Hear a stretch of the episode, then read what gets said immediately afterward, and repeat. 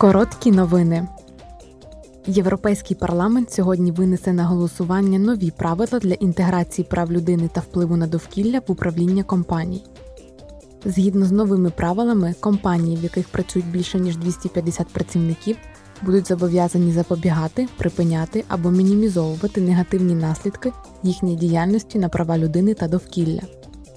Зокрема, це стосується використання дитячої праці, рабства, забруднення довкілля або втрати біорізноманіття. Також сьогодні в Брюсселі депутати Європарламенту ухвалюють пропозиції щодо посилення реакції ЄС на загрози здоров'ю, спричинені резистентністю до антимікробних препаратів. У 2019 році Всесвітня організація охорони здоров'я оголосила, що резистентність до антимікробних препаратів є однією з десяти найбільших світових загроз, що стоять перед здоров'ям людства. 9 і 10 червня тисячі людей віком від 16 до 30 років відвідують європейський молодіжний захід у Європарламенті у Страсбурзі. Учасники обговорять та поділяться ідеями про формування майбутнього Європи.